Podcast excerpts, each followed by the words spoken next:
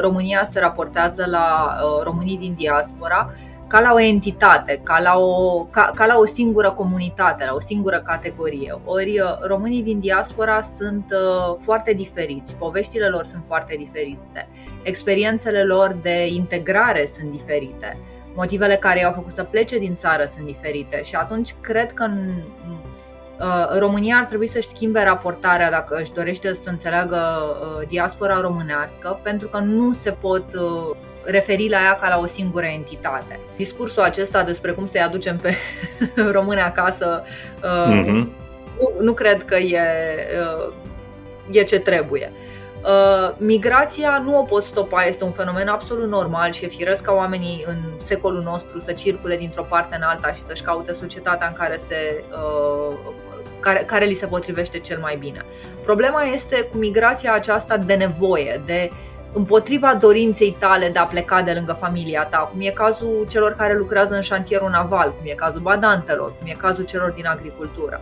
Adică ar trebui să rezolvi problemele care îi împing pe oameni să plece din țară împotriva voinței lor ca să rezolvi problema pierderii forței de muncă din România. Acest episod vă este oferit de DevNest, compania de software pasionată de oameni, idei și expertiză digitală. Cu toții am crescut cu întrebarea ce vrei să te faci când o să fii mare. La DevNest, răspunsul este orice. Pentru că exact asta este DevNest, un spațiu transparent și plin de oportunități, unde oamenii sunt în centrul tuturor acțiunilor și proiectelor. Este comunitatea unde descoperi ce te interesează și aprofundezi ce te pasionează. Un cuib în care cresc sănătos oameni, cariere și soluții tehnologice. DevNest înseamnă evoluție și dezvoltare. Creăm oportunități, construim o comunitate. Servus! Bun venit la Hacking Work, eu sunt Doru Șupeală. Sunteți la podcastul din România care vorbește cinstit, clar și curajos despre piața muncii, adică despre relațiile dintre oameni în calitatea lor de angajați, respectiv angajatori. Scopul nostru este să vă arătăm oameni interesanți, idei fascinante și povești din care putem să învățăm cu toții câte un pic, astfel încât să transformăm locul în care uh, lucrăm într-un serviciu, nu într-un scârbiciu, cum din păcate se întâmplă multora dintre noi. Astăzi o să facem o călătorie online către Alba Iulia, unde ne întâlnim cu doi oameni extraordinari și care au o poveste minunată și foarte multe lucruri să ne spună. Ne întâlnim cu Elena Stancu și Cosmin Bumbuț, adică echipa Teleleu. Servus! Salut! Servus! Bun, astăzi este o excepție. Ei sunt într-o mansardă în Alba Iulia, dar de obicei, de aproape 9 ani, locuiesc într-o rulotă. Sunt doi oameni care, împreună cu cățelul lor Tina, locuiesc într-o rulotă. Sunt jurnaliști. Elena este reporter, redactor, cea care scrie, iar Cosmin este unul dintre cei mai cunoscuți și apreciați fotografi de presă din România și nu numai de presă.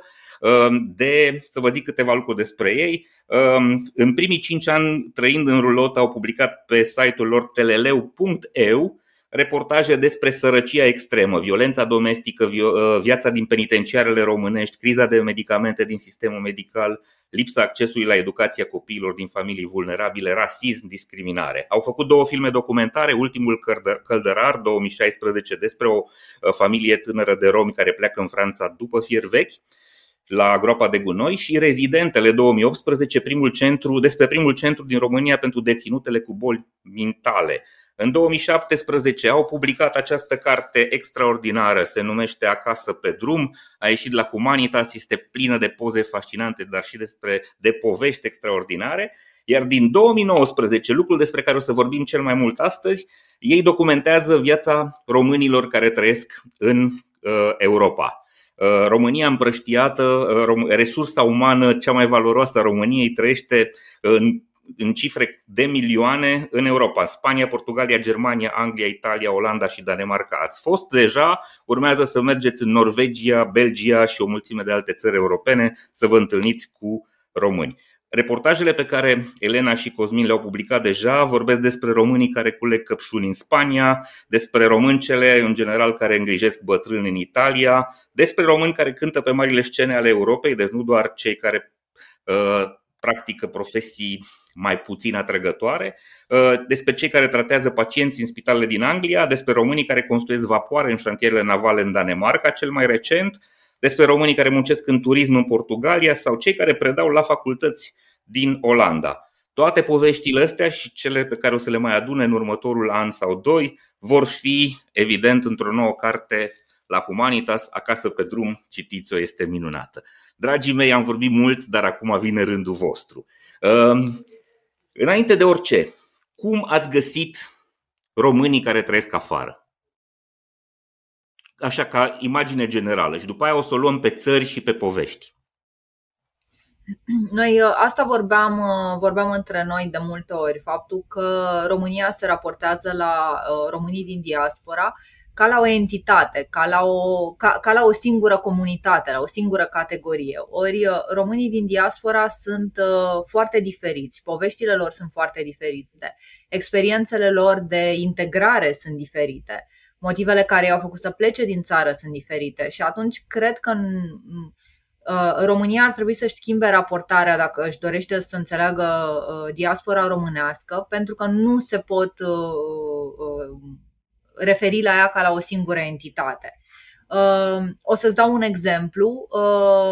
De obicei se vorbește despre integrarea românilor în țările în care au migrat și ni s-a întâmplat ca în timpul interviurilor noastre români care locuiesc în aceeași țară să aibă experiențe diferite cu uh, localnicii, cu oamenii uh, respectivi, în Anglia, să zicem. Dacă uh, unii române spun englezii sunt foarte amabili, sunt foarte drăguți, n-am avut nicio problemă să ne integrăm, uh, nu am, uh, nu am fost discriminați niciodată, în același timp alți române pot spune despre aceeași țară o poveste complet diferită. Am fost tratați urât, am fost discriminați, am fost uh, desconsiderați pentru că eram români. Și ne-am dat seama în anii aceștia că, de fapt, uh, de multe ori discriminarea pe care o uh, întâlnesc românii în unele țări este foarte mult o discriminare de clasă. Și atunci, dacă tu te-ai dus într-o altă țară mai degrabă ca expat pe uh, un job pe care deja îl găsisei, pentru, pe o profesie care e foarte căutată, să zicem medic sau asistent medical, da, tu nu vei experimenta discriminarea, pentru că felul în care vei fi primit de societatea respectivă va fi unul foarte um, plin de amabilitate și plin de dorință de a te ține acolo. Dar s-ar putea ca dacă pleci ca muncitor sezonier, fără să vorbești limba țării respective, fără. Um, să respecti regulile. Fără să ai un job, pentru că mulți dintre ei au, uh, au deja niște joburi uh, pe care le găsesc încă de când sunt în țară, dar alții merg acolo pur și simplu să-și caute un job în, în agricultură, atunci experiențele tale să fie, s-ar putea să fie foarte diferite.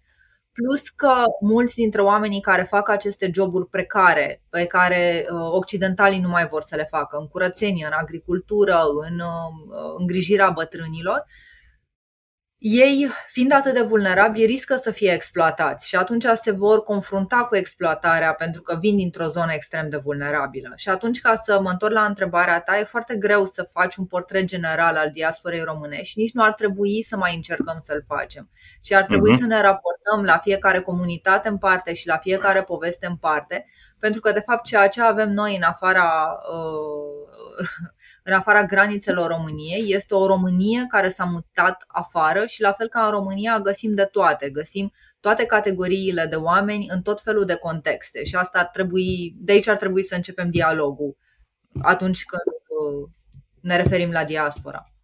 Am înțeles. Uh, e foarte valoroasă perspectiva asta pentru că, da, avem un clișeu ăsta, românii de afară și cumva îi punem pe toți în aceeași găleată și nu e în regulă practic singurul lucru care îi unește pe toți oamenii ăștia este că au plecat acolo la muncă.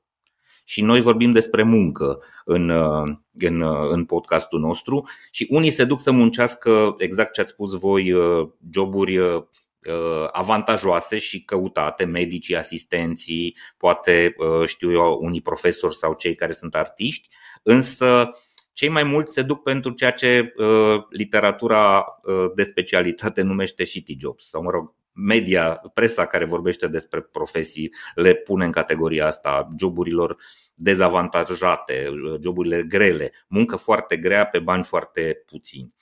Bun, hai să o luăm pe rând. Ehm, să mergem invers cronologic. Cel mai recent ați fost în țările nordice și ați descoperit acolo o comunitate de români în general de la malul mării, profesioniști care lucrau în șantierele navale de la Mangalia probabil și care astăzi uh, fac uh, treaba asta pentru, pentru uh, danezi, pentru companiile de acolo. Am citit unele dintre reportaje, dar m-ar interesa foarte tare să, să înțeleg, um, să înțeleagă și cei care se uită la noi ce simt oamenii de acolo, cum gândesc ei uh, locul lor, se consideră deja localnici sau încă sunt cu mintea la România și ar vrea să aibă șansa de a lucra aceeași profesie în țară? Um, ce din șantierul naval, uh, că vorbim despre acest, acest uh, loc specific, majoritatea de acolo nu putem să considerăm că sunt uh, că au emigrat, pentru că eu fac o muncă, nici nu știu dacă pot să spun sezoniere, muncesc două luni cu o lună. Două luni muncesc în Danemarca la șantierul naval și muncesc în fiecare zi uh, două ore jumate în plus, cred. Două ore jumate, da. Programul de lucru se termină la 3 pentru toată lumea, dar echipa asta de români lucrează până la 5 jumătate, astfel încât pe parcursul a două luni își strâng orele de muncă necesare ca o lună să plece acasă la familiile lor. Aha. Deci ei, nu putem să spunem că ei sunt niște oameni care s-au integrat sau vor să integreze în Danemarca. Ei au venit pur și simplu să câștige niște bani buni, să întorc cu ei acasă să-și facă treburile. E, dar printre acești oameni, care erau 80 de electricieni la șantierul naval, erau totuși o mică parte, nu știu, 3, 5 cel mult, Uh, care fac același lucru, dar sunt stabiliți în Danemarca. Dar sunt foarte puțini. Adică ei uh, și-au închiriat case sau chiar și-au cumpărat și stau în orașul respectiv și își văd de treabă acolo și au, au, își plătesc tax, toate taxele în Danemarca. Uh-huh. Toți își plătesc asta. Toți își plătesc asta, da. da toți în Danemarca, că toți sunt, au rezidență da, da, da. și sunt angajați în Danemarca. Am înțeles. Uh, deci asta e... să spun că nu sunt o nu pot să mhm. spun că e o comunitate de români integrată în Danemarca, că nu sunt integrați. Stau în, vorbesc de acest uh-huh. domeniu specific de cei care sunt la uh, șantierul naval. Ei stau în uh, cazările lor, stau împreună și merg doar la serviciu și acasă, se distrează între ei și gata. Și abia așteaptă luna în care să plece în vacanța lor acasă. Să-și mai pună, să-și mai facă gardul sau să-și construiască ceva la casă. Am este vorba despre mm. niște oameni care sunt super specializați pentru că electrician naval nu e o meserie pe care o găsești ușor. Tocmai de asta uh, noi am scris în material că e o pierdere uriașă pentru România ca atât de mulți uh, electricieni și specialiști de la șantierul naval din uh, România, pentru care statul român a cheltuit o grămadă de bani ca să-i pregătească. E vorba de oameni care au fost la specializări în Corea de Sud pe vremea în care șantierul naval era deținut în parteneriat cu DU, de statul român. Da atunci uh, mâna aceasta de lucru pe care am pierdut-o este extraordinar de valoroasă și o mare pierdere. Și problema este că mulți dintre acești oameni au emigrat când aveau deja peste 40, peste 50 de ani și atunci tocmai de asta situația este de uh, migrație circulară, cred că se numește în literatura de specialitate, în care ei se duc și muncesc două luni, se întorc o lună în țară și și-au păstrat casele și familiile în România, dar cei de care spunea Cosmin erau de obicei tineri, cei care se stabilau acolo și uh-huh. Am înțeles. Uh, mi se pare foarte important să vedem lucrul ăsta și eu am observat fenomenul ăsta al migrației circulare sau temporare, uh, care nu cred că e uh, contorizat în acele aproape 5 milioane de români care sunt văzuți ca fiind în străinătate eu și cu Cosmin suntem din Maramureș și oamenii din Maramureș de prin sate în general pleacă uh, câte două luni pe an la Sparanghel pe în Germania și apoi se întorc, apoi în toamnă se duc, uh, nu știu, o lună, două, trei pe la mere prin Austria și prin Germania și în rest stau acasă. Și ei sunt o, o semi-diasporă, o diasporă absolut uh, temporară dincolo de cei care se duc și se stabilesc acolo și stau uh, câte un an. Mi se pare că trebuie să înțelegem și fenomenul ăsta al migrației. Viața oamenilor ăstora despre care spuneți voi este îngrozitoare. Să te duci două luni de zile să muncești 14, uh, 12 uh, ore pe zi sau 10, 11, 12 ore pe zi, fără familie cu tine, fără copii să visezi doar la acea lună când mergi acasă și probabil când ajungi acasă jumătate din luna aia o dormi ca să te refaci, este, este îngrozitor. Um, mi-a plăcut foarte tare, Elena, că ai văzut treaba asta a valorii profesionale, a cunoașterii pe care noi uh, am construit-o sau pe care țara a creat-o uh, investind în educația acestor oameni și pe care o pierdem absolut uh, gratuit, fără niciun fel de compensare. Dar tot în Danemarca sau tot în țările nordice ați găsit și români care s-au stabilit acolo și care v-au spus într-unul dintre reportaje că țara lor, acasă a lor, este deja acolo ei vin și uh, vin undeva în, uh, în România doar în vizită. Se consideră că în România vin, uh, se duc în vacanță la, la rude. Cum sunt ei? Ce fac oamenii ăștia acolo și de ce gândesc așa? Florin e vorba. Da, Florin. Uh-huh. Zi tu. Um, acolo, l-am, acolo am cunoscut o comunitate destul de mare de români care erau integrați în societate și stabiliți acolo Uh, șantierul naval fiind mai degrabă o excepție față de lucrurile pe care le-am, uh, le-am găsit în Danemarca. Uh, cel despre care spui era un tânăr în vârstă de 39 de ani, de la, care lucrează la fabrica de pește Scandic Pelagic din Skien, care e cel mai nordic oraș din Danemarca și care s-a stabilit din 2012 în, în Skien împreună cu soția lui, iar cei doi copii ai lor încă mici, nu mai țin minte exact vârstele, cred că 4 și 6, Uh, sunt născuți în Danemarca. Uh, pentru el, Danemarca a fost uh, acasă din prima, erau și foarte tineri când au emigrat și au venit hotărâți să se stabilească în societate și să învețe daneza și să se integreze cu totul. Dar societatea daneză, societatea scandinavă, de fapt, e cea mai prietenoasă țară cu migranții din cele întâlnite de noi până acum. Au mhm. nevoie foarte mare de mână de lucru, mai ales în orașe de provincie cum e, cum e Scan și vor să atragă mână de lucru, iar noi am rămas surprinși nu doar de deschiderea celor de acolo, pentru că ca jurnaliști nouă ne e mereu greu să avem acces în uh, locuri precum șantiere navale sau fabrici sau școli, dar pentru că societatea daneză e atât de transparentă, aici am putut să intrăm peste tot și să facem orice. Inclusiv la școală, unde uh, școala, când a văzut că are un număr din ce în ce mai mare de copii români, uh, i-a întrebat pe părinți și părinții au spus că au nevoie de vor o ore de română și au angajat o profesoară de limba română la școala din Schien pentru cei 40 sau 50 de copii români, ceea ce nouă ni s-a părut, uh, ni s-a părut minunat. Trebuie să fac și o paranteză cu transparența și după să nu-ți sigur, ideea. Sigur. Iar legat iarăși de transparență, la șantierul naval, când discutam cu managerul de acolo dacă ne lasă pentru aprobările să facem materialul cu echipa română, română care lucrează cu electricieni acolo, a fost foarte ok, ne-a chemat doar să ne vadă. Și a zis, da, puteți să faceți orice, intrați oriunde. Și pe peretele lui în spate avea o poză mare de sus cu șantierul naval. Și zice, uite, dacă vrei și o poză de sus, poți să-ți dau pe asta. Și zic, am dronă am dronă. A, nu zic, pot să fac și o poză din asta. Păi zice, ce, ai, nu, nu, nu poți să urci pe macara sau nu mai știu. Zic, da, am o dronă, pot să zbor dronă. Și da, sigur, zboară dronă. Păi și zic, vin în ziua în care zbor drona să vă spun la ce oră să zbor. Nu, zboară când vrei. Și asta vreau să spun. Deci eu am întâlnit o grămadă de restricții în, în uh, România și în alte țări să zbor drona.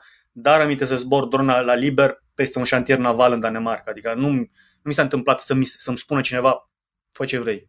La școală la fel am intrat în școala din Skegen să documentăm ori clasa uh, de română și acolo nu există director, existau, cum se numeau ăștia? Liderii școlii. Liderii școlii. Liderii școlii, ca să-ți imaginezi cum, cum arătau, erau doi tineri cam la 35 de ani, în blugi, în tricouri și în flip-flops. Erau în școală, care arătau ca niște hippie de la Vama Veche și profesoara, profa de română a zis, uite ăștia sunt lideri, hai să vii prezint. Ne-a prezentat, am uitat cum o cheamă.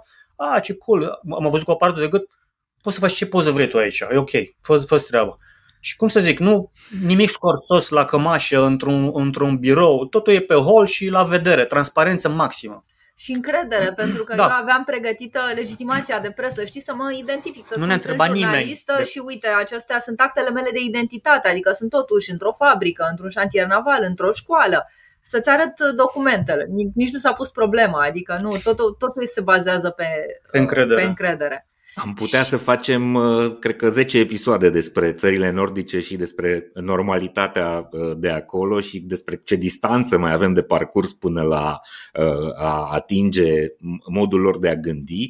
Însă acum o să vreau să vă extrag de acolo și să vă duc în, în, într-o zonă aparent opusă, nu neapărat aparent. Hai să mergem în Italia și să vorbim despre badante, da? adică despre, în general despre femeile care merg acolo să uh, îngrijească bătrâni. Cred că nu există familie de români uh, care să nu aibă cel puțin o rudă care a făcut treaba asta și uh, sau să cunoască pe cineva. Eu inclusiv uh, eu am în familie uh, persoane care au făcut și fac în continuare treaba asta. Cum e viața român celor românilor care îngrijesc uh, uh, bătrânii din Italia. E, e cu totul și cu totul altfel și aș vrea să spuneți voi cum ați văzut-o. E păi, din ce am cunoscut, e greu. Ca să înțelegi, au, li, au liber de două ori pe să, din, femeile care stau cu bătrânii 24 din 24, deși e ilegal să se întâmple asta, dar se întâmplă, au în principiu două sau trei zile pe săptămână, câte două ore pauză între 5 și 7 sau depinde de oraș, între 5 și 7 sau 3 și 5, unde se întâlnesc în parc. Și acolo e mișto să te duci să vezi în parc multe badante românce sau moldovence care stau și discută în, pauză, în cele două ore și după aia pleacă. Se pleacă. Dar viața pentru ei e crâncenă, salariile nu sunt atât de mari, să trăiești zi de zi cu un bătrân care, cu care poți să te înțelegi sau nu, Poți să dea Elena mai detalii mai multe, că ai mai... Uh-huh. Eu, eu, sistemul din Italia e complet diferit de sistemele din alte țări în care am fost. Italia este, la rândul ei, o țară cu probleme economice și a cărei, uh, al cărei sistem social nu este atât de bine pus la puca în Anglia, de exemplu, unde ori uh, mergi într-un uh, centru special pentru vârstnici care te îngrijesc, ori uh, ai acasă um, niște servicii în care vin asistenții medicali și îngrijitorii ca să-ți asigure o minimă igienă și accesul la tratament. Ei, Italia are niște probleme din punct de vedere social și uh, nu și-a organizat bine sistemul acesta de îngrijire a bătrânilor, ceea ce este o problemă inclusiv pentru familiile italiene, care nu sunt niște familii bogate și cumva abuzurile care se întâmplă uh, cu badantele românce și nu numai, pentru că mai, mai lucrează și alte naționalități. În ultimul timp au venit femei din Republica Moldova. Povara aceasta este lăsată pe umerii familiei, cu voia statului italian și cu știința statului italian. Uh, pe teleleu.eu am publicat o serie întreagă despre badante și acolo puteți găsi toate statisticile complete. Nu mai țin minte numărul exact, dar sunt câteva sute de mii de badante românce care lucrează în Italia. Numărul este uriaș. Uh, nu se poate estima cifra exactă pentru că foarte multe, cele mai multe lucrează la negru sau la gri. Uh, la negru nu au acte complet, la gri au un contract de muncă pe care sunt doar 5 ore de muncă pe zi, ceea ce e foarte puțin având în vedere că ele lucrează în mod ilegal 24 de ore din 24. De obicei, pentru bătrânii care au nevoie de îngrijire permanentă, ai avea nevoie să uh, angajezi cel puțin două badante care să, să vină în ture. În sudul Italiei, unde am documentat noi acest subiect, femeile nu prea câștigau mai mult de 1000 de euro pe lună pentru munca aceasta. O sumă o, o cifră care nouă ni se pare extrem de mică. Uh, unele câștigau 1000 de euro, era un salariu bun, unele puteau să câștige 700 sau 800 de euro, plus că femeile din Republica Moldova, care vin dintr-o sărăcie și mai mare și niște dificultăți economice și mai mari decât uh, cele din România, sunt dispuse să lucreze în condiții mai proaste, pe bani mai puțini, ceea ce face ca salariile să scadă din ce în ce mai mult. Și uh, din punctul nostru de vedere, ceea ce se întâmplă în Italia, unde femeile acestea sunt la risc de exploatare, de hărțuire sexuală, de toate riscurile din lume, aici principalii, principalii vinovați sunt statele uh, România și Italia, pentru că doar așa s-ar putea regla uh, exact. situația pentru, pentru badante. În primul rând, statul italian ar trebui să ia povara aceasta de pe umerii familiei și să reglementeze mai bine felul în care femeile își găsesc joburi, uh, ar putea pur și simplu să facă o agenție prin intermediul căreia să, să se ofere aceste joburi ca să scap de intermediari și uh, ar trebui să instituționalizeze tot sistemul acesta, să gândească un, uh, un mecanism. Dar statul italian, tot în materialul nostru am scris, economisește foarte mulți bani pentru, uh, pentru că vin badantele din alte țări și îngrijesc bătrânii Italiei, care sunt într-un număr destul de mare pentru că speranța de viață e foarte mare. Iar viața femeilor acestora înseamnă sacrificii, înseamnă sacrificii uriașe, înseamnă că trăiesc aceeași viață cu a unui bătrân, pentru că se trezesc deodată cu el, mănâncă deodată cu el, se culcă deodată cu el. Unele dintre ele nu ies nici măcar acele două ore pe zi de care zicea Cosmin, pentru că atunci când îngrijesc bătrâni cu Alzheimer care au nevoie de supraveghere permanentă, nu pot ieși din casă și atunci stau permanent uh, acolo. Uneori sunt exploatate sexual, uh, uneori sunt agresate sexual chiar de bătrânii pe care îi îngrijesc. Trăiesc departe de familiile lor și ceea ce nouă ni s-a părut cumplit, un uh, lucru pe care l-am descoperit în, uh, în sudul Italiei, este că foarte multe dintre femeile care îngrijesc bătrâni sunt victime ale violenței domestice, care s-au salvat de violență, de violența partenerilor în țară, lor. În România. Da. Venind la muncă în Italia, iar aceste femei care lucrează la negru sau la gri se vor întoarce în România uh, lângă partenerii de care au fugit, nu vor avea pensie pentru că au lucrat la negru sau la gri iar banii pe care le-au câștigat, multe dintre ele le-au trimis deja în țară soților, copii. familiilor, uh-huh. copiilor, iar statul român nu este pregătit pentru valul de badante românce care nu vor ieși la pensie pentru că nu va exista o pensie, ci pur și simplu vor îmbătrâni și nu vor mai putea să muncească și se vor întoarce în țară cu toate aceste probleme de care ziceam. Da. Știu, am văzut și în reportajele celor de la ProTV în sudul Italiei, ei s-au dus și prin fermele agricole de acolo și uh, la fel acolo au găsit uh, forme de sclavagism și de abuz sexual uh, intens. Um, ce ar putea să facă statul român? Sau ce trebuie să facă conform legii statul român și nu face absolut deloc, prin ambasadă și prin ministere și prin, nu știu, alte instituții pe care le are? Pentru că viața acestor femei acolo nu este în regulă. Uh, în cazul acesta, ca să nu fim mereu hater și să criticăm hmm. statul român, în caz, uh, statul român, în cazul acesta, la ambasada României în Italia, noi am făcut un interviu cu, cu o consilieră pe probleme de muncă, care era foarte bună, adică era o tipă foarte implicată și care încerca să facă tot, tot ce era omenește posibil. Făcea tot felul de uh, videouri în care le spunea femeilor ce drepturi au ca badante, unde se pot plânge în caz de abuzuri. Numai că un singur consilier pe probleme de muncă într-o țară în care trăiesc 1.200.000 de români e, e cam puțin. E cam puțin, mai ales că se ocupă nu doar de badante, ci de toate problemele pe care le au uh, românii în Italia. Ce ar putea face statul român dincolo de uh, felul în care poate să intervină ambasada și dincolo de faptul că ar trebui să aibă mai mulți consilieri pe probleme de muncă care să se ocupe de diverse probleme ale românilor uh, din Italia, statul român ar trebui să rezolve niște probleme în țară dacă vrea să se ocupe de diaspora românească, pentru că problemele de fapt aici încep. Femeile acestea sunt victime ale violenței domestice aici, în România. Femeile acestea nu au avut acces la educație aici, în România. Nu au, nu au găsit locuri de muncă aici, în România. Uh, multe, dintre, multe dintre ele sunt mame singure, care și-au lăsat copiii cu bunicii și uh, ca să-și poată co- crește copiii, au plecat de lângă copiii lor, ceea ce e o nebunie. Și atunci statul român când vorbește de diaspora românească, nu se gândește să rezolve aceste probleme punctuale, cu accesul la educație, cu uh, ajutor pentru familiile monoparentale, cu rezolvarea problemelor de violență domestică, pentru că atunci ar femeile, migrația nu pot stopa, că felul, discursul acesta despre cum să-i aducem pe române acasă, uh, mm-hmm. nu, nu cred că e, uh, e ce trebuie. Uh, migrația nu o pot stopa, este un fenomen absolut normal și e firesc ca oamenii în secolul nostru să circule dintr-o parte în alta și să-și caute societatea în care, se, uh, care, care li se potrivește cel mai bine. Problema este cu migrația aceasta de nevoie, de împotriva dorinței tale de a pleca de lângă familia ta, cum e cazul celor care lucrează în șantierul naval, cum e cazul badantelor, cum e cazul celor din agricultură. Adică ar trebui să rezolv problemele care împing pe oameni să plece din țară împotriva voinței lor ca să rezolv problema pierderii forței de muncă din România.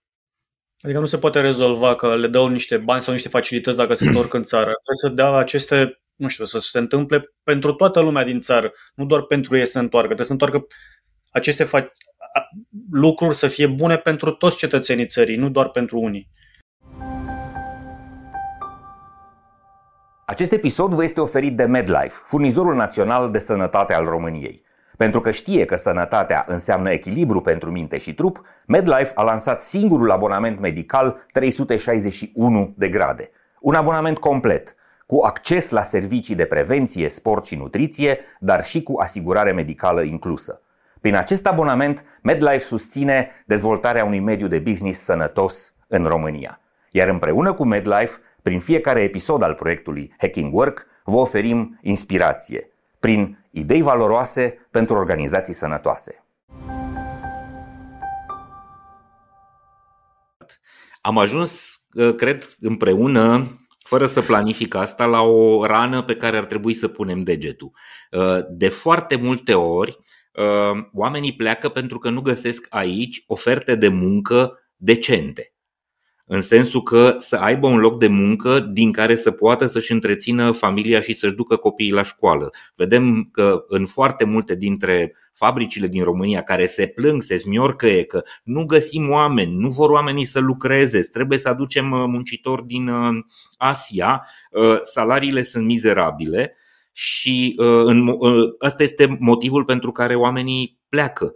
La fel uh, știu asta și Cosmin o știe și el bine, în, în Maramureș există o serie de, nu știu, 10 fabrici mari care angajează în general uh, pe salariu uh, minim pe economie plus bonuri și care tot timpul se smiorcă că nu găsesc oameni. Pe de altă parte sunt foarte mulți, cred că sunt zeci de mii de, uh, de oameni care pleacă la munca asta foarte grea și temporară, migrația asta temporară, doar pentru că au nevoie de uh, niște bani decenți.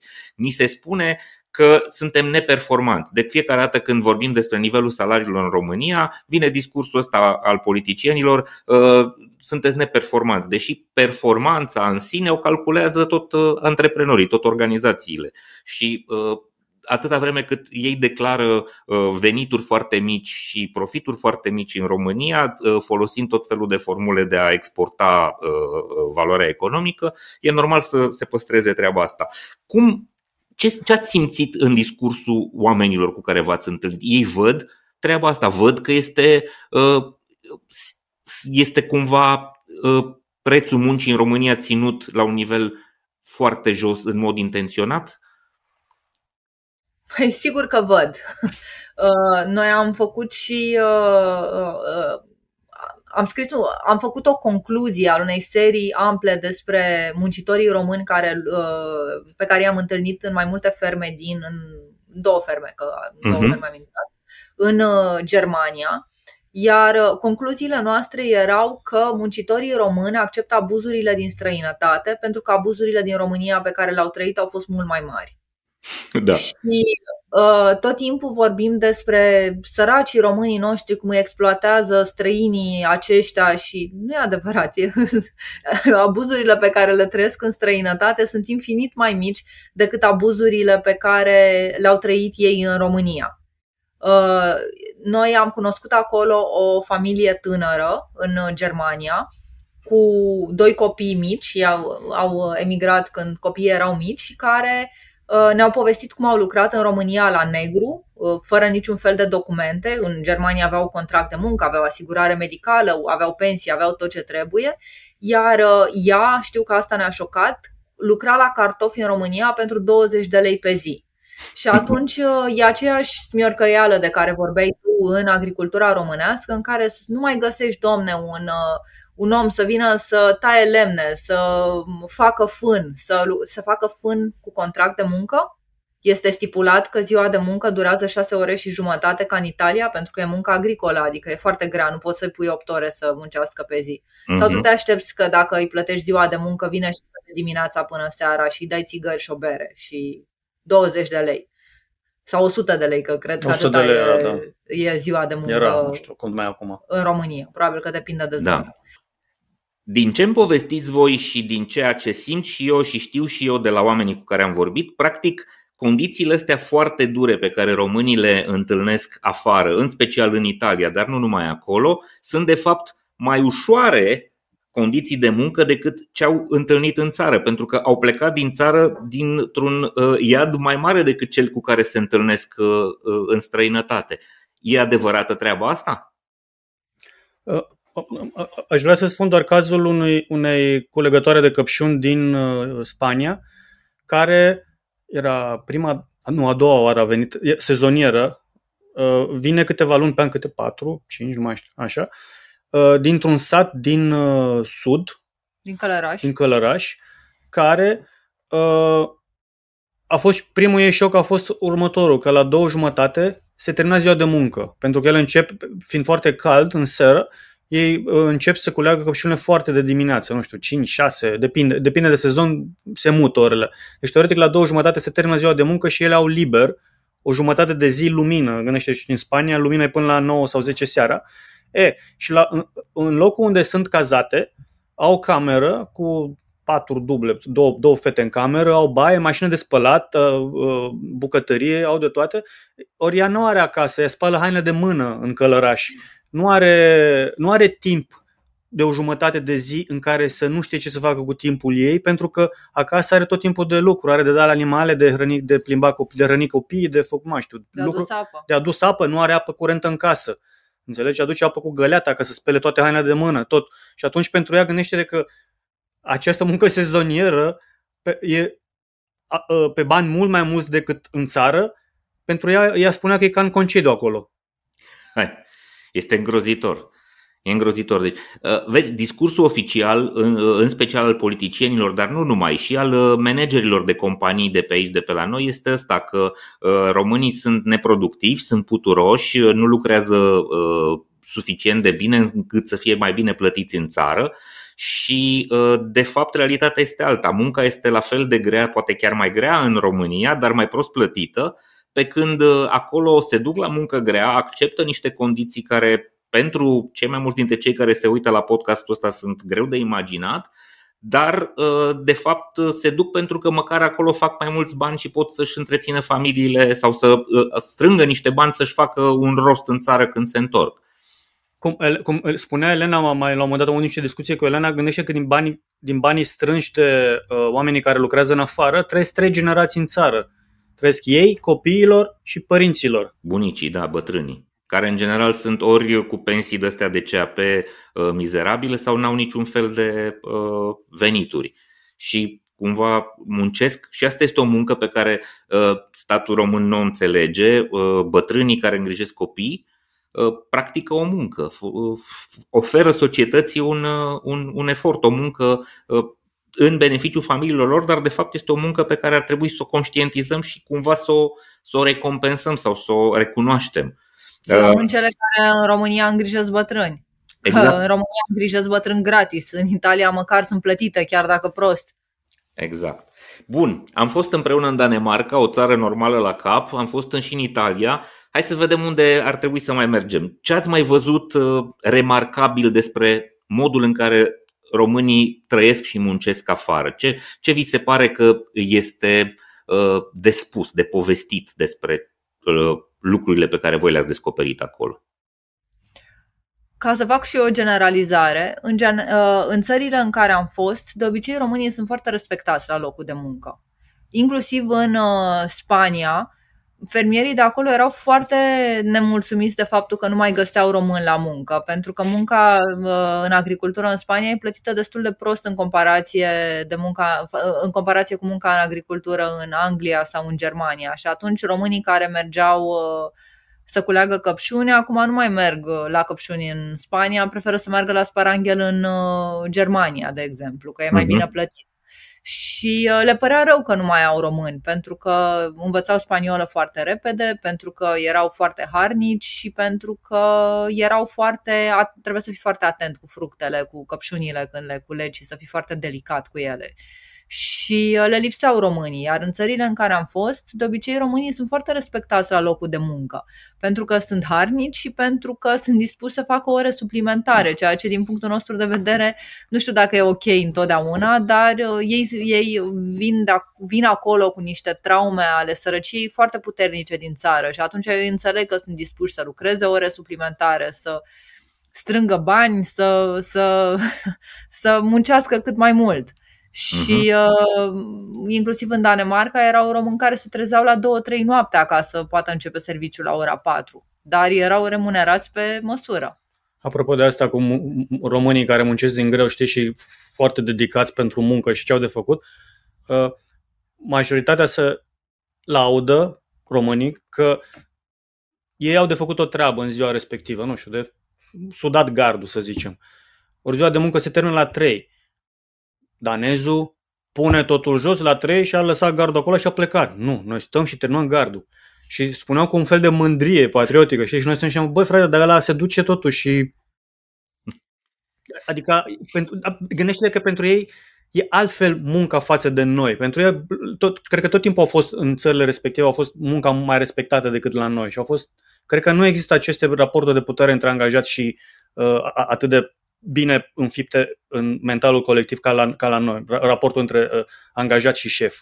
Uh-huh. Da. Uite, ca să-ți povestim o fază amuzantă tot din Danemarca, uh, un uh, bărbat pe care l-am, uh, l-am documentat acolo, e un tip care la 50 de ani a lucrat la spații verzi în România, în uh, județul Constanța și în Danemarca a devenit inspector de măsurători navale. A Dorel. Făcut, a făcut, îl cheamă Dorel, a făcut școală și a devenit la 50 de ani, s-a reconvertit profesional în inspector de măsurători navale.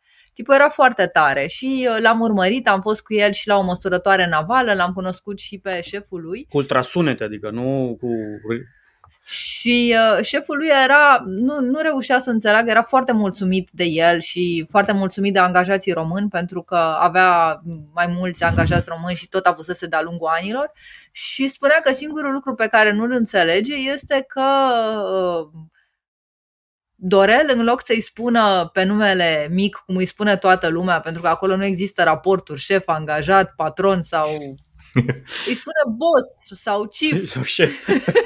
și că nu a reușit de ani de zile lucra de foarte de mai bine de 10 ani lucra la el, nu a reușit să-l convingă pe Dorel să-i spună pe numele mic. Dorel pur și simplu șef. nu putea să-i spună altfel decât boss sau chief. Asta vine din una dintre dimensiunile noastre culturale, așa cum le măsoară Gerd Hofstede, distanța față de putere. Noi, din păcate, suntem, semănăm foarte mult aici cu popoarele asiatice și cu uh, popoarele ex-sovietice.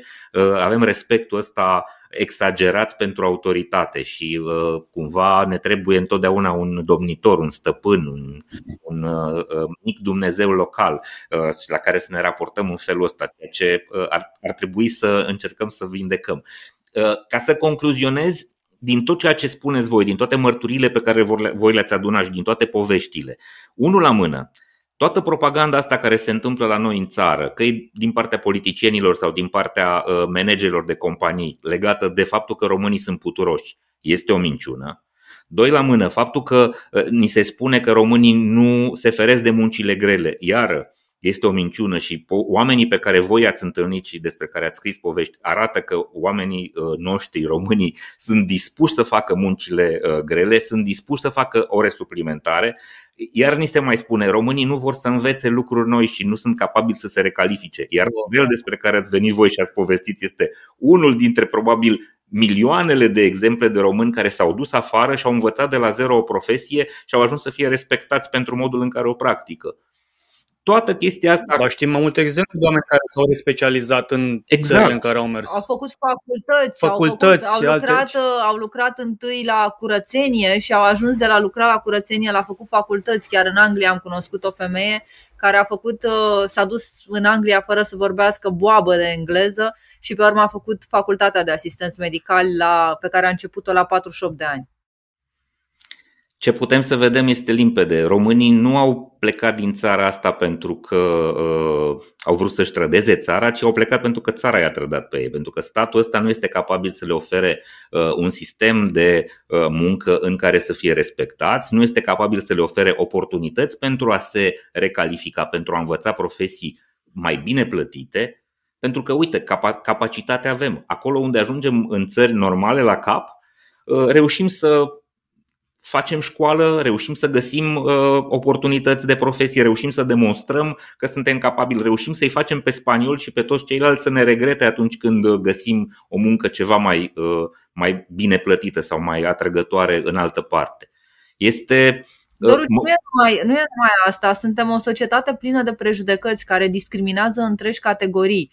Uh-huh. Nu vorbesc doar despre, uite, un cuplu gay pe care l-am cunoscut care a emigrat în Anglia ca să se poată căsători, dar vorbesc uh, despre rasismul nostru profund, pentru că am cunoscut foarte mulți romi din România care au emigrat tocmai pentru că în România nu aveau nicio șansă. Și avem o poveste publicată la noi pe site despre uh, Nicu Ion, consilier uh, la primărie în orașul Newcastle, care în timp ce se afla în Anglia a devenit profesor de matematică, a făcut uh, facultatea pe care o făcuse în România nu, uh, uh, nu era suficientă ca să poată să predea matematica și atunci a făcut din nou o altă facultate în, în Anglia și a făcut toate calificările și toate că sunt niște pași, nu ajunge ușor profesor de matematică, iar în, în România Uh, a vrut, era interesat de politică și știa că dacă vrea să îmbunătățească viața romilor, trebuie să intre în sistem, să facă aceste schimbări din interiorul sistemului și s-a dus să se înscrie în PNL Constanța. Și uh, a ajuns acolo, i-au dat cei de acolo să completeze un formular și în timp ce l-au lăsat să completeze formularul, omul, bărbatul care i l-a dat s-a dus să râdă cu ceilalți. Ia uite bă, romii vor să se facă liberali și el a plecat fără să semneze cererea de adeziune, bineînțeles, iar în Anglia a fost invitat de laburiști să, să se înscrie în Partidul Laburist și a fost rugat de ei să participe, uh, să, să candideze. candideze pe un post de consilier local. Iar acum Nicu Ion, uh, nu știu dacă, ba da, că avea un mandat de 5 ani. Nicu Ion este consilier uh, local la primăria din Newcastle și noi credem că va avea o carieră politică importantă în, în Anglia pentru că uh, uh, odată ce și-a luat cetățenia, poate să intre și în Parlament și este, este un om extrem de competent, extrem de deștept, extrem de educat și extrem de ambițios. Adică, iar România nu i-a dat nicio șansă, pentru că era rom.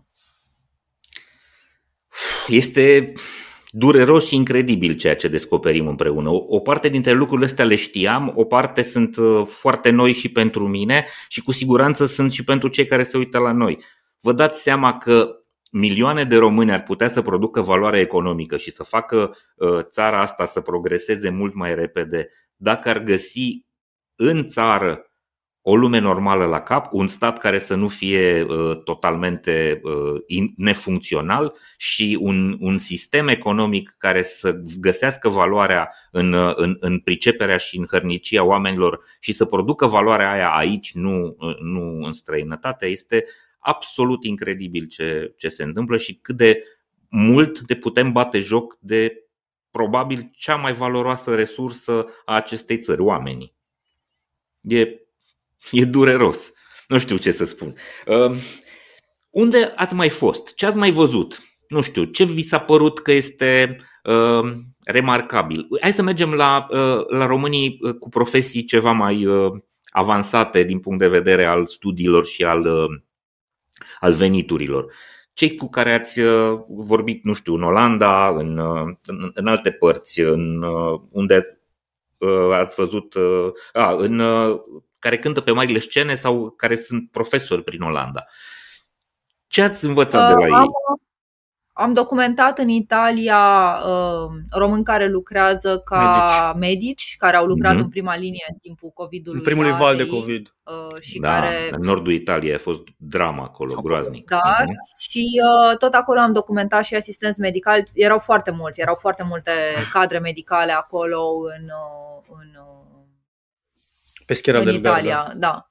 Uh, am cunoscut un uh, uh, Bariton, bariton care locuiește la München Ghiță și Petean. cu care Cosmin uh, s-a luptat cu săbiile Jedi când am mers la el acasă să facem uh, interviu E mare fan război istoriilor. și uh, Mhm. e poreclit uh, baritonul Jedi.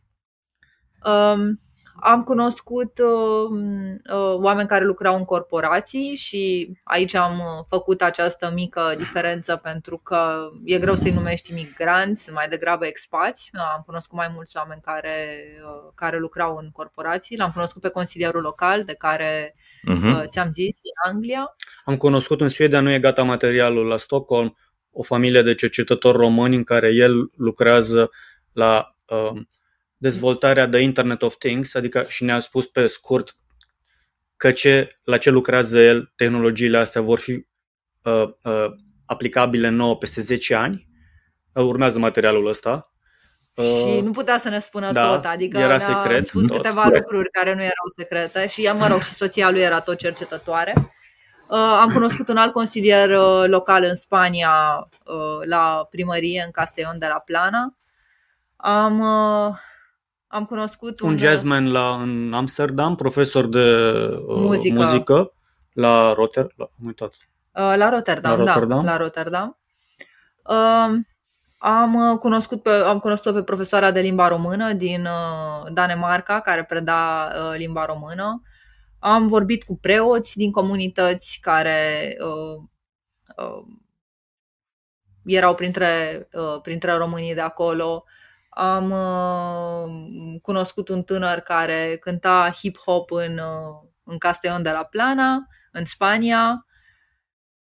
Acum când stau de vorbă cu tine și îmi dau seama, îmi trec toate aceste povești prin minte, îmi dau seama la câte vieți am avut acces și uh, cât, uh, uh, cât, de, cât de multe povești am uh, înregistrat în toți, în toți Mhm. anii aceștia. Probabil cei mai mulți dintre uh, cei despre care am vorbit acum recent sunt foarte bine stabiliți acolo sau au, au un, o viață uh, mult mai stabilă, mai uh, consistentă acolo și se gândesc cu mai puțină entuziasm la a se întoarce vreodată. Dar așa din totalitatea întâlnirilor voastre cu românii care trăiesc și muncesc afară, ați putea uh, face o estimare câți au încă gândul serios de a reveni acasă și câți uh, au renunțat la ideea asta și își fac o viață acolo?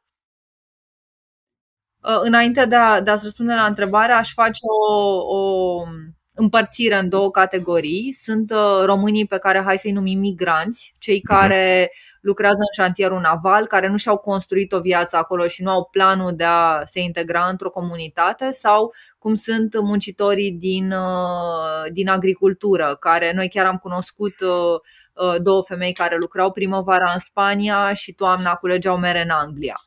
Uh, ei nu au niciun, uh, niciun plan să locuiască în țările respective, deși că am avut, uh, am avut discuția asta cu foarte puțină lume știe, ei au rezidență în țările respective, pentru că altfel nu ar putea lucra. El, ei plătesc taxe și practic sunt diaspora pentru că au rezidență acolo. În afară de aceștia, cei care uh, și-au construit o viață în străinătate și care au o casă, copiilor merg la școală acolo, foarte puțini se vor întoarce în România. Uh, unii dintre ei din Spania care apucaseră să facă această investiție în casă și acum le părea rău că și-au construit o casă în România pentru că nu stătea nimeni în ea. Cumva pentru că aveau regretul ăsta al banilor pe care investiseră în casă, spuneau poate o să ne întoarcem La cândva pensie. la pensie, dar nu cred că se vor întoarce pentru că copiii lor, a doua generație, second generation se numește tot așa în Mhm. Studii de specialitate, nu au nicio legătură în România, cu România. Ei abia, abia vorbesc limba română. Nu înțeleg cultura, sunt educați complet în, în țara respectivă, nu. Și atunci dacă copiilor nu se vor întoarce, că nu vor să se întoarcă, nici părinții nu o să se întoarcă în țară ca să stea singuri acolo. Și o să rămână la Corect. casele lor din... Și Singurătatea Da. este un factor cu siguranță și doi la mână până acum uh, câțiva ani și poate și acum, dar treaba asta se atenuează pe măsură ce trece timpul. viața, costul vieții în România este mai mic și cumva cu o pensie din străinătate te poți gândi că în România o, o vei duce mai bine. Dar costul vieții în România crește și uh, această uh, distanță este tot mai mică și cumva foarte mulți dintre ei vor prefera să rămână acolo chiar și din perspectiva asta financiară. Noi lucrăm Ce? de mai bine de patru mhm. ani la proiectul ăsta și în, uh, în patru ani eu, eu, eu, patru ani înseamnă o lungă perioadă de timp, adică se puteau întâmpla niște schimbări, mai ales că noi ținem legătura cu toți cei, care, uh, to- toți cei pe care i-am cunoscut și pe care i-am intervievat. Și dintre ei, o singură tânără s-a întors în România Doi. după ce nu a reușit să se întoarcă. O singură tânără s-a întors în România după ce uh, a trecut printr-o despărțire, adică a fost o decizie personală într-un context personal și s-a întors în România. Iar al doilea este un șofer de tir din UK care lucra foarte mult când l-am cunoscut noi, lucra 15 ore pe zi și care își dorea foarte tare să se întoarcă în România și s-a întors câteva luni în România, dar nu a reușit să se întoarcă în România pentru că nu, era, nu e mulțumit de salarii și în continuare merge și lucrează câteva luni în Anglia, după care se întoarce câteva luni în România și într-un dute vino și într-o perioadă din asta de uh, trecere care nu știu cum se va sfârși, adică nu-mi dau seama dacă se va întoarce până la urmă definitiv în Anglia sau dacă va reuși să se stabilească în România. Deci din sute de interviuri pe care le-am făcut, doar unul pot să spui că s-a întors, unul jumate, hai. Deci nu știu care e procentul, mic.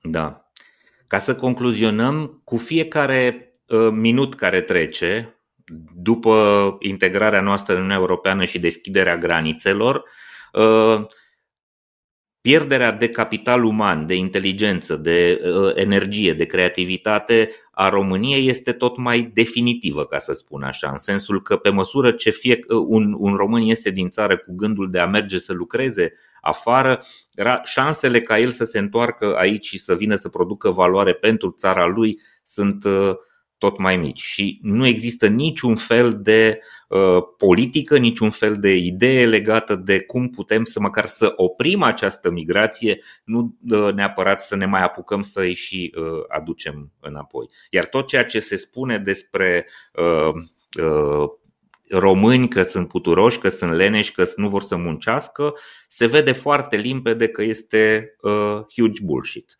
Asta e uh, ceea ce putem să documentăm și să demonstrăm uh, cu toate poveștile voastre. Hai să mergem acum la, la povestea voastră. Voi sunteți cumva între inventatorii conceptului de nomad digital, sunteți cu siguranță digital, foarte conectați, toată ziua ne întâlnim pe rețelele sociale și uh, lucrați foarte mult cu aparatură în zona asta. Uh, uh, profesia asta sau, mă rog, stilul ăsta de viață a explodat odată cu pandemia, dar voi aveți deja 9 ani de când uh, practicați uh, uh, lucrul ăsta și îl faceți în condiții foarte dure. Trăiți într-o mașină, într-o dubă. O dubă transformată într-o, într-o locuință, dar cu, uh, nu știu, aveți 10 metri pătrați de toți uh, spațiu uh, vital acolo, maxim. Mai puțin, da, Mai puțin. Um, cu tot cu motor. Da. Ce ați învățat pe cei care se gândesc la uh, o astfel de experiență temporară? Ave, am, am, am, am avut un episod cu familia Țigănaș, clujeni, care deja au un an și câteva luni în Spania și care s-au mutat în mai multe localități pe acolo în funcție de cum este zonul turistic. Iarna stau pe la malul mării, că e ieftin, dar în, în, în sezon se mută mai în interiorul țării pentru că uh, e mai bună uh, prețul la chirie. Um, dar voi sunteți deja de 9 ani.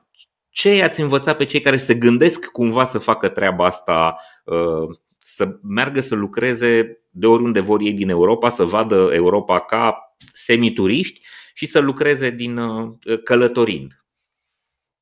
Toru, noi nu, o să, noi, zic, o să uh, zică și Elena mai, mai, mai profund decât o să spun eu, dar noi nu ne-am mutat într-o mașină ca să călătorim. Adică noi, am, noi exact. petrecem de patru ani în Europa, dar sunt locuri pe care noi nu le-am vizitat, adică nu le-am văzut, pentru că noi stând cu românii, românii nu trăiesc lângă Turnul Eiffel, de exemplu, sau vor fi trei și acolo, dar trăiesc în niște suburbii ale orașelor importante și turistice. Sau fabrica de pește sau, sau fabric... șantierul naval. Ok, Stegan e... să zicem, dar am stat în niște sătuce și în niște, nu știu, orășele în care nu, nu sunt turistice deloc. Deci nouă uh-huh. le lipsește parțial componenta această turistică. Uh-huh. componenta turistică câteodată. Bine, eu aș spune că în primul rând munca noastră nu e digitală. Da. Noi suntem jurnaliști nomazi, dar munca noastră presupune foarte multă muncă de teren.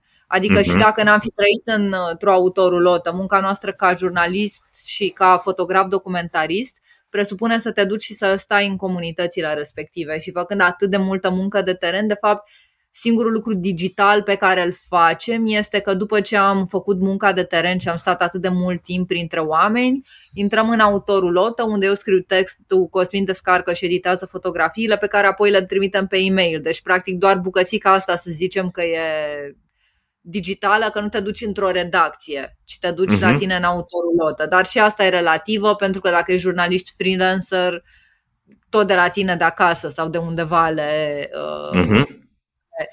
Ce aș, ce, aș, ce aș adăuga este că pentru noi ce a fost foarte important este că jurnalismul bun, fotografia documentară bună se face pe teren și nu poți să scrii uh, reportaje și cu atât mai puțin nu poți face fotografii dintr-un birou, dintr-o redacție.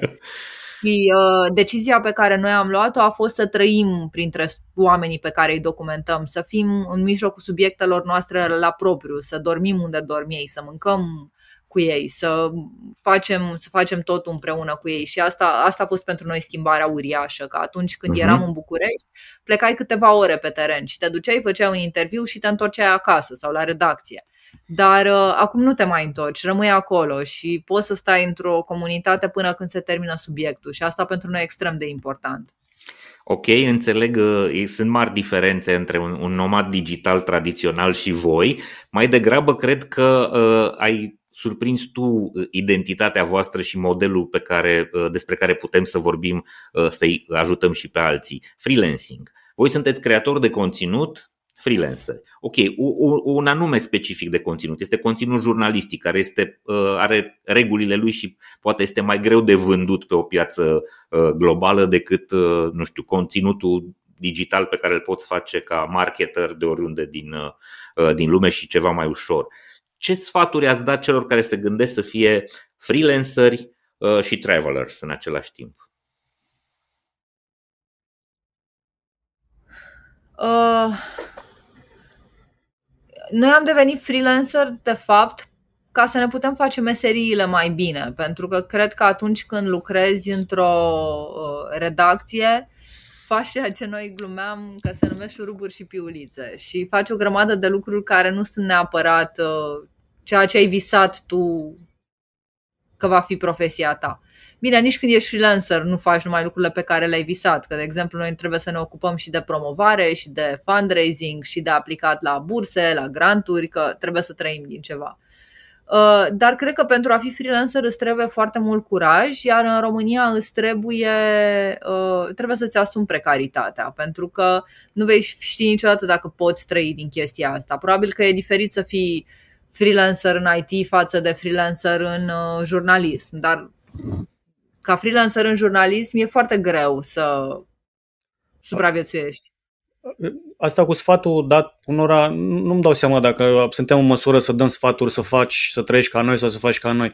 Ideea e că noi amândoi suntem foarte pasionați de ceea ce facem și sing- cel mai ușor lucru sau cel mai la îndemână mod în care am putut să ne facem meseriile a fost ăsta. Deși la început a părut o nebunie totală, adică de acum 9 ani de când am luat decizia să ne mutăm într-o mașină a fost uh, total zărghită ideea, dar pe noi, cum să zic, ne-a, pe mine unul și și pe Elena, adică ați convins de asta, ne ajută foarte tare pentru că uh, noi, eu am făcut foarte multe fotografii, altfel în București nu mai facem nicio fotografie, că nu ieșeam. Elena, cred că nu știu dacă avea timp să scrie cât scrie acum.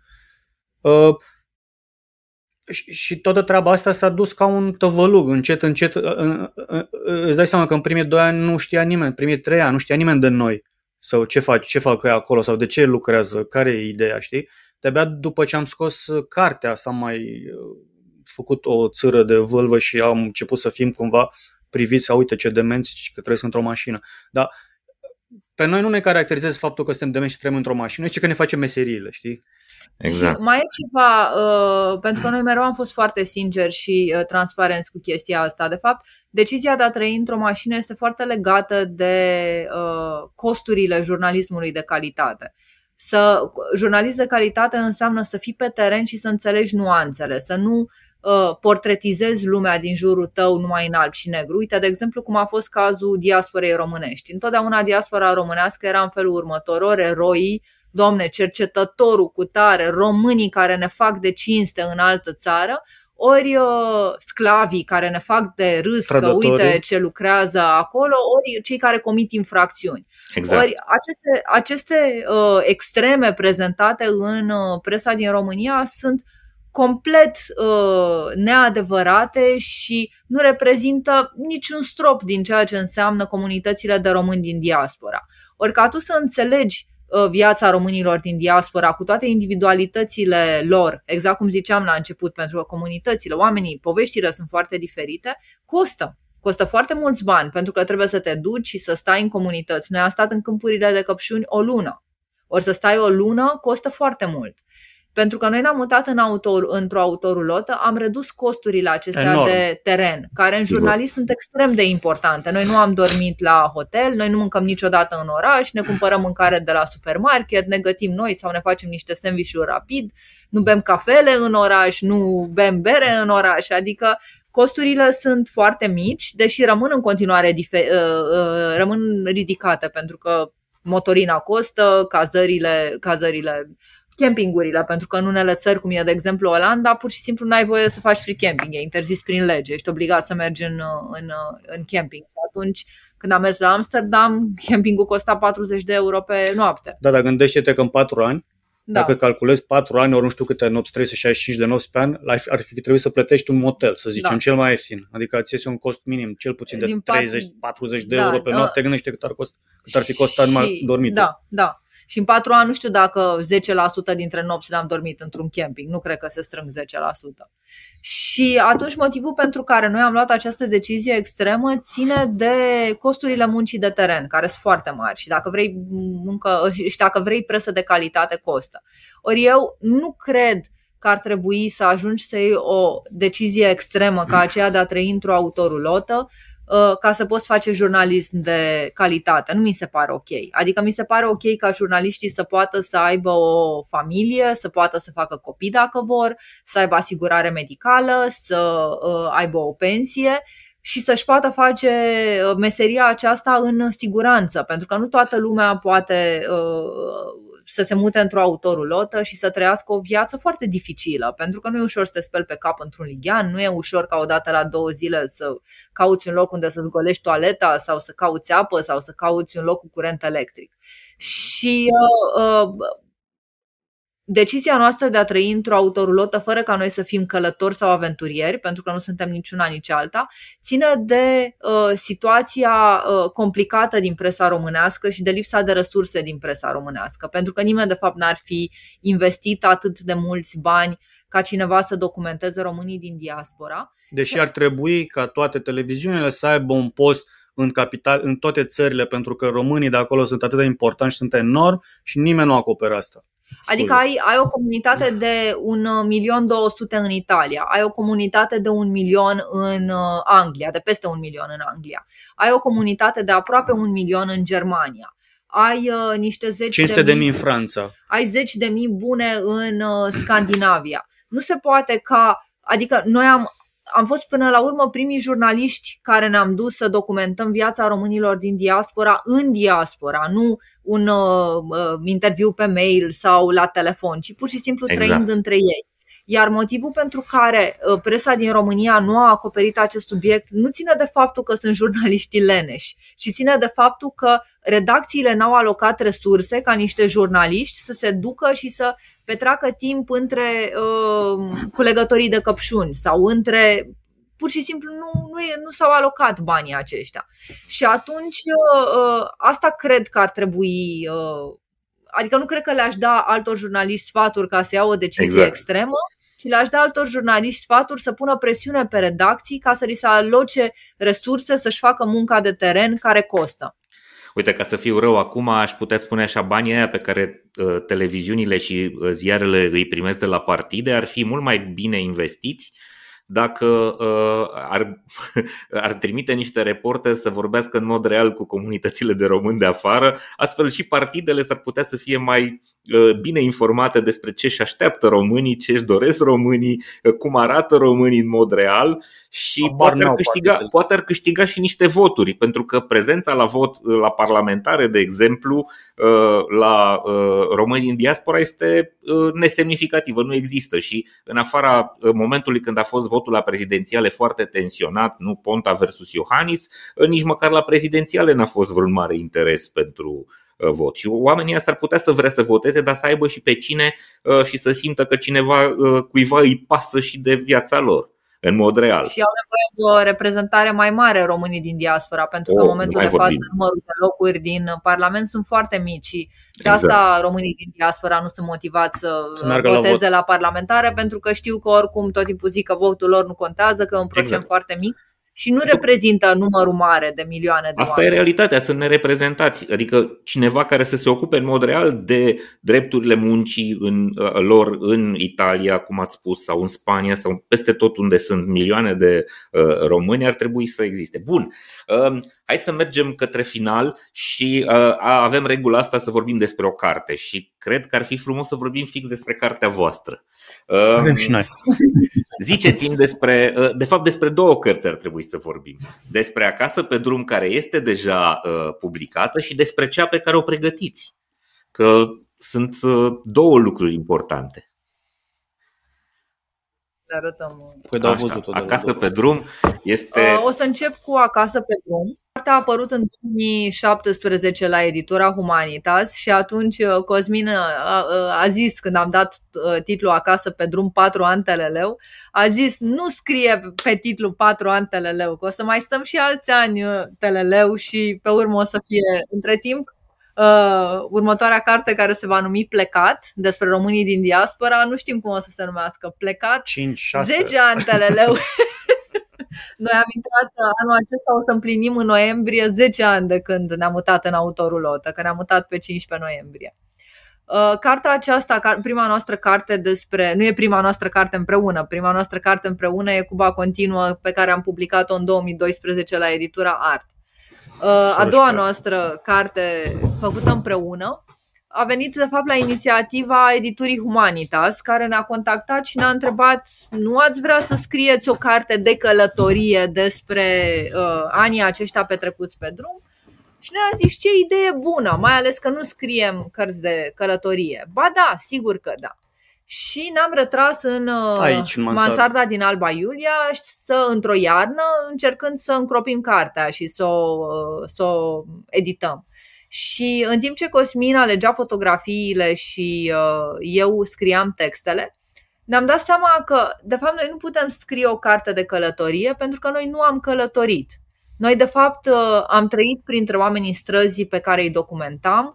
Am stat șase luni în comunitatea de rom căldărari uh, uh, despre care am făcut un film. Am stat foarte mult timp în penitenciare în România, cred că am stat săptămâni întregi în penitenciarele din România dacă ar fi să adunăm. De exemplu, doar la Craiova am stat două, două săptămâni la penitenciarul de minori și tineri. și, la Bacău iarăși două. La, la, la Bacău la fel. Uh, Târșor, în, în foarte multe, în foarte multe uh, penitenciare. Uh, la fel am, uh, am petrecut uh, foarte mult timp documentând sărăcia extremă din România și am stat în, în comunități foarte sărace cu săptămânile, cu lunile. Și atunci, de fapt, cartea noastră de călătorie nu era niciodată de călătorie în locuri frumoase, ci era o călătorie în tot ceea ce înseamnă România și o călătorie în, în comunitățile vulnerabile pe care noi în bulele noastre nu vrem să le vedem și nu vrem să știm cum arată, deși comunitățile din România care trăiesc în sărăcie sunt mai multe decât comunitățile privilegiate din Cluj sau București. Și atunci a ieșit această carte, Acasă pe drum, care uh, e o carte despre noi și călătoria noastră și cum ne schimbă pe noi contactul cu, cu viața reală și contactul cu comunitățile acestea pe care le-am cunoscut, dar este în mare parte o carte despre oameni și despre cei pe care i-am întâlnit și ale căror povești le-am, le-am spus. și ca să folosesc un clișeu bine încetățenit, e scrisă la firul ierbii. da, ok. Așa, Bun. Și carte e, după ce am terminat cartea și am terminat proiectul cu documentat prin România, am terminat cartea, am zis, ok, s-a terminat de un capitol în viața noastră, ce facem mai departe? Mai continuăm cu mașina sau nu mai continuăm cu mașina? Dar între timp ce documentam pentru cartea aia, că așa a pornit, exista un personaj colectiv care nu exista niciodată prezent în, în, în fizic. Dar în toate poveștile de acolo sunt mama plecată în ță- din țară sau copiii plecați la muncă și bă, tot timpul erau niște plecați. Părinții tinerilor din da. penitenciare. Tot timpul sunt niște oameni plecați, dar și atunci stai puțin, dar pe plecații ăștia cine uh, cine scrie despre ei? Și atunci ne-a venit ideea cu să plecăm după ei. Uh-huh. Și am propus ideea um, celor de la Humanitas și am zis că într-un an o terminăm. Și am zis foarte bine, vă dăm și avans dacă vreți, n-am vrut avans. Ne era, ne era frică că poate nu terminăm. și ceea ce se întâmplă că n-am terminat-o. Adică, ce bine că n-am luat avansul. Adică după ce am stat 8 luni în Spania și am zis, tată, n-am cum să terminăm cartea într-un an, nici vorbă. Adică, e, adică noi am zis, mergem așa, țăși, băși, pac și ne întoarcem și nu merge. Nu. Mm-hmm. Ok.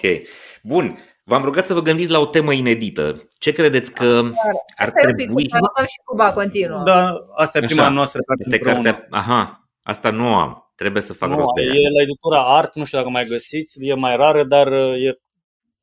Este Cuba. E, da. Povestea de tot, Cuba. Uh, tot ce știm noi să facem. Am fost plecați în Cuba împreună. Cosmin a fost mai, de mai multe ori în Cuba și înainte să mă cunoască pe mine. Și e tot o carte despre oameni, despre Cubanezi. oameni dintr-o Cubă în schimbare. Mm-hmm. Ok. Temă inedită. Uh, ceva despre care se vorbește prea puțin și care este foarte important. Dincolo de ce am vorbit astăzi despre diaspora și cât de puțin o înțelegem. Uh, nu știu cât e de inedită neapărat uh, uh-huh. uh, ideea asta, dar uh, uh ce am remarcat uh, de multe ori în, uh, în România și cumva lucrul acesta uh, pleacă odată cu migranții români care aleg să trăiască în altă țară, uh, cred că ne lipsește foarte tare coeziunea socială, dincolo de problemele cu uh, corupția și cu politicienii din România și cu uh, problemele economice cu care ne confruntăm. Cred că lucrurile care ne-ar putea face viața mai bună în România și uh, ne-ar uh, ajuta pe noi să avem o bunăstare, pentru că bunăstarea nu înseamnă doar uh, bani sau uh, servicii bune, ci înseamnă și experiențele constante pe care le avem cu oamenii, ar fi această coeziune care nouă ne lipsește. Să ne comportăm de parcă am fi o comunitate, să respectăm pe celălalt din jurul nostru, să avem empatie pentru, uh, pentru ceilalți, să fim mai puțin agresivi pe Facebook, în trafic, la supermarket, la serviciu și, uh, și peste tot. Și cred că noi nu vorbim uh, suficient despre coeziunea socială a românilor, care implică, din punctul meu de vedere cel puțin, și empatia care ne lipsește și uh, uh, și, și altruismul. Altruismul ca opus la individualismul pe care noi l-am învățat în, uh, în comunism și pe care uh, l-am primit moștenire de la părinții noștri când na, ei au avut o viață mult mai grea decât cea pe care o avem noi și ne-au învățat că trebuie să ne descurcăm și trebuie să avem în grijă în primul rând de noi și de familia noastră. Și cumva cred că despre asta ar trebui să vorbim mai mult. Uite, asta ar implica uh, dacă tot vorbim de coeziune, soci- uh, coeziune socială, ar implica și niște educație civică în școli. Și cred că ar trebui să lucrăm aici și cred că ar trebui să ne dezvoltăm latura asta, care nu mai țin atât de mult de sistem sau de politicieni cât, cât ține de noi. Mulțumesc, e o foarte bună idee să avem mai mult respect, să avem mai multă înțelegere, mai multă încredere pentru cel de lângă noi, să pornim de la premiza că nu vrea să ne fure portofelul, ci că s-ar putea să fie cineva cu care să putem colabora și să facem o treabă uh, împreună. Ok, o persoană care vă inspiră, puteți să ziceți fiecare câte una, uh, dacă sunt diferite. Noi avem uh, o persoană pe care amândoi o respectăm foarte mult și cumva ne-am gândit amândoi deodată când uh, am citit e mail de la tine că despre ea vrem să vorbim. Uh, e vorba de Claudia Costea, s-ar putea să nu o știi. De pentru că... mea, sigur. Da, da, da, ești din Baia Mare, o știi pe Claudia. Da.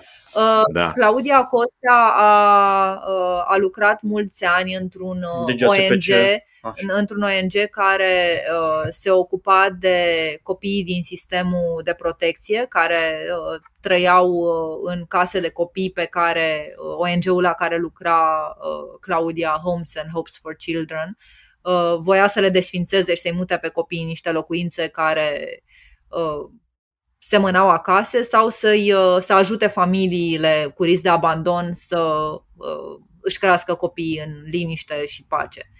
Uh, Claudia la un moment dat și-a dorit foarte mult să schimbe sistemul din interior, așa că s-a angajat la primăria din Baia Mare și uh, și-a dat seama că nu, poate. nu e suficient. că nu poate să schimbe din interior e prea, nimic. prea mică pentru neregulile din sistem și a ieșit, uh, a plecat de acolo, dar în timp ce lucra la uh, protecția copilului în Baia Mare, a cunoscut uh, comunitatea de pe Pirită. Pirita e o fostă mină sau ce a nu, fost nu, acolo? A fost, fostă... Este un, e un deal făcut din reziduri miniere. Na, Pirita da, sunt reziduri miniere. Exact. Da. da. Material și minier gata prelucrat de industria chimică și aruncat acolo, dar pe care în, în care încă mai există metale neprelucrate. Da, l-au scos, muntele l-au, prelu- l-au scos, am uitat, au venit niște indieni la un moment dat, au făcut și o poluare prin săsară, a fost un scandal. Da. E, dar în locul acelui deal de pirită s-au pus, au venit... Uh, au venit niște oameni care trăiau în sărăcie extremă, uh, dintre care unii dintre ei se identifică ca rom, deși atunci când trăiești în sărăcie extremă și nu ai acces la niciun fel de educație, cumva cultura ta se pierde și uh, uh, cei mai mulți nu vorbesc romanii, dar trăiesc în sărăcie extremă și pe locul acela toxic, abandonat, pe care nimeni nu făcea nimic pentru că era toxic, și-au construit uh, colibe. niște colibe din materiale găsite la gunoi și uh, trăiesc din reciclarea uh, plasticului și a cartonului și a tot ce mai găsesc în, în groapa de gunoi. În România, apropo, oamenii care trăiesc în sărăcie extremă sunt de fapt cei care reciclează cel mai mult, adică datorită lor România cât de cât uh, uh reciclează. Și Claudia Costa a trecut, a, a mers acolo într-un an, în, când era iarnă și frig și toți copiii erau extraordinar de bolnavi și de răciți, pentru că să trăiești fără apă curentă și fără curent electric în niște colibe construite din resturi găsite Ca să, la Nu știu dacă ai fost, dar, sau, pe jos au pământ, pământ și pe jos când am mers erau băltoace în casă. Adică te coborai din pat, din, mă rog, ce pat avea, călcai într-o băltoacă înoroiată, adică era și Claudia Costea uh, a mers în această comunitate și a făcut ceea ce mulți oameni care știau că această comunitate există nu au făcut. Inclusiv uh, uh primarul din Baia Mare, care uh, nu, nu Cherecheș, care n-a făcut nimic pentru această comunitate și inclusiv oamenii obișnuiți care îi vedeau pe cei din această comunitate cerșind în oraș cu copiii în mână, n-au făcut nimic pentru ei. Apropo de coeziune socială și apropo de implicarea noastră socială.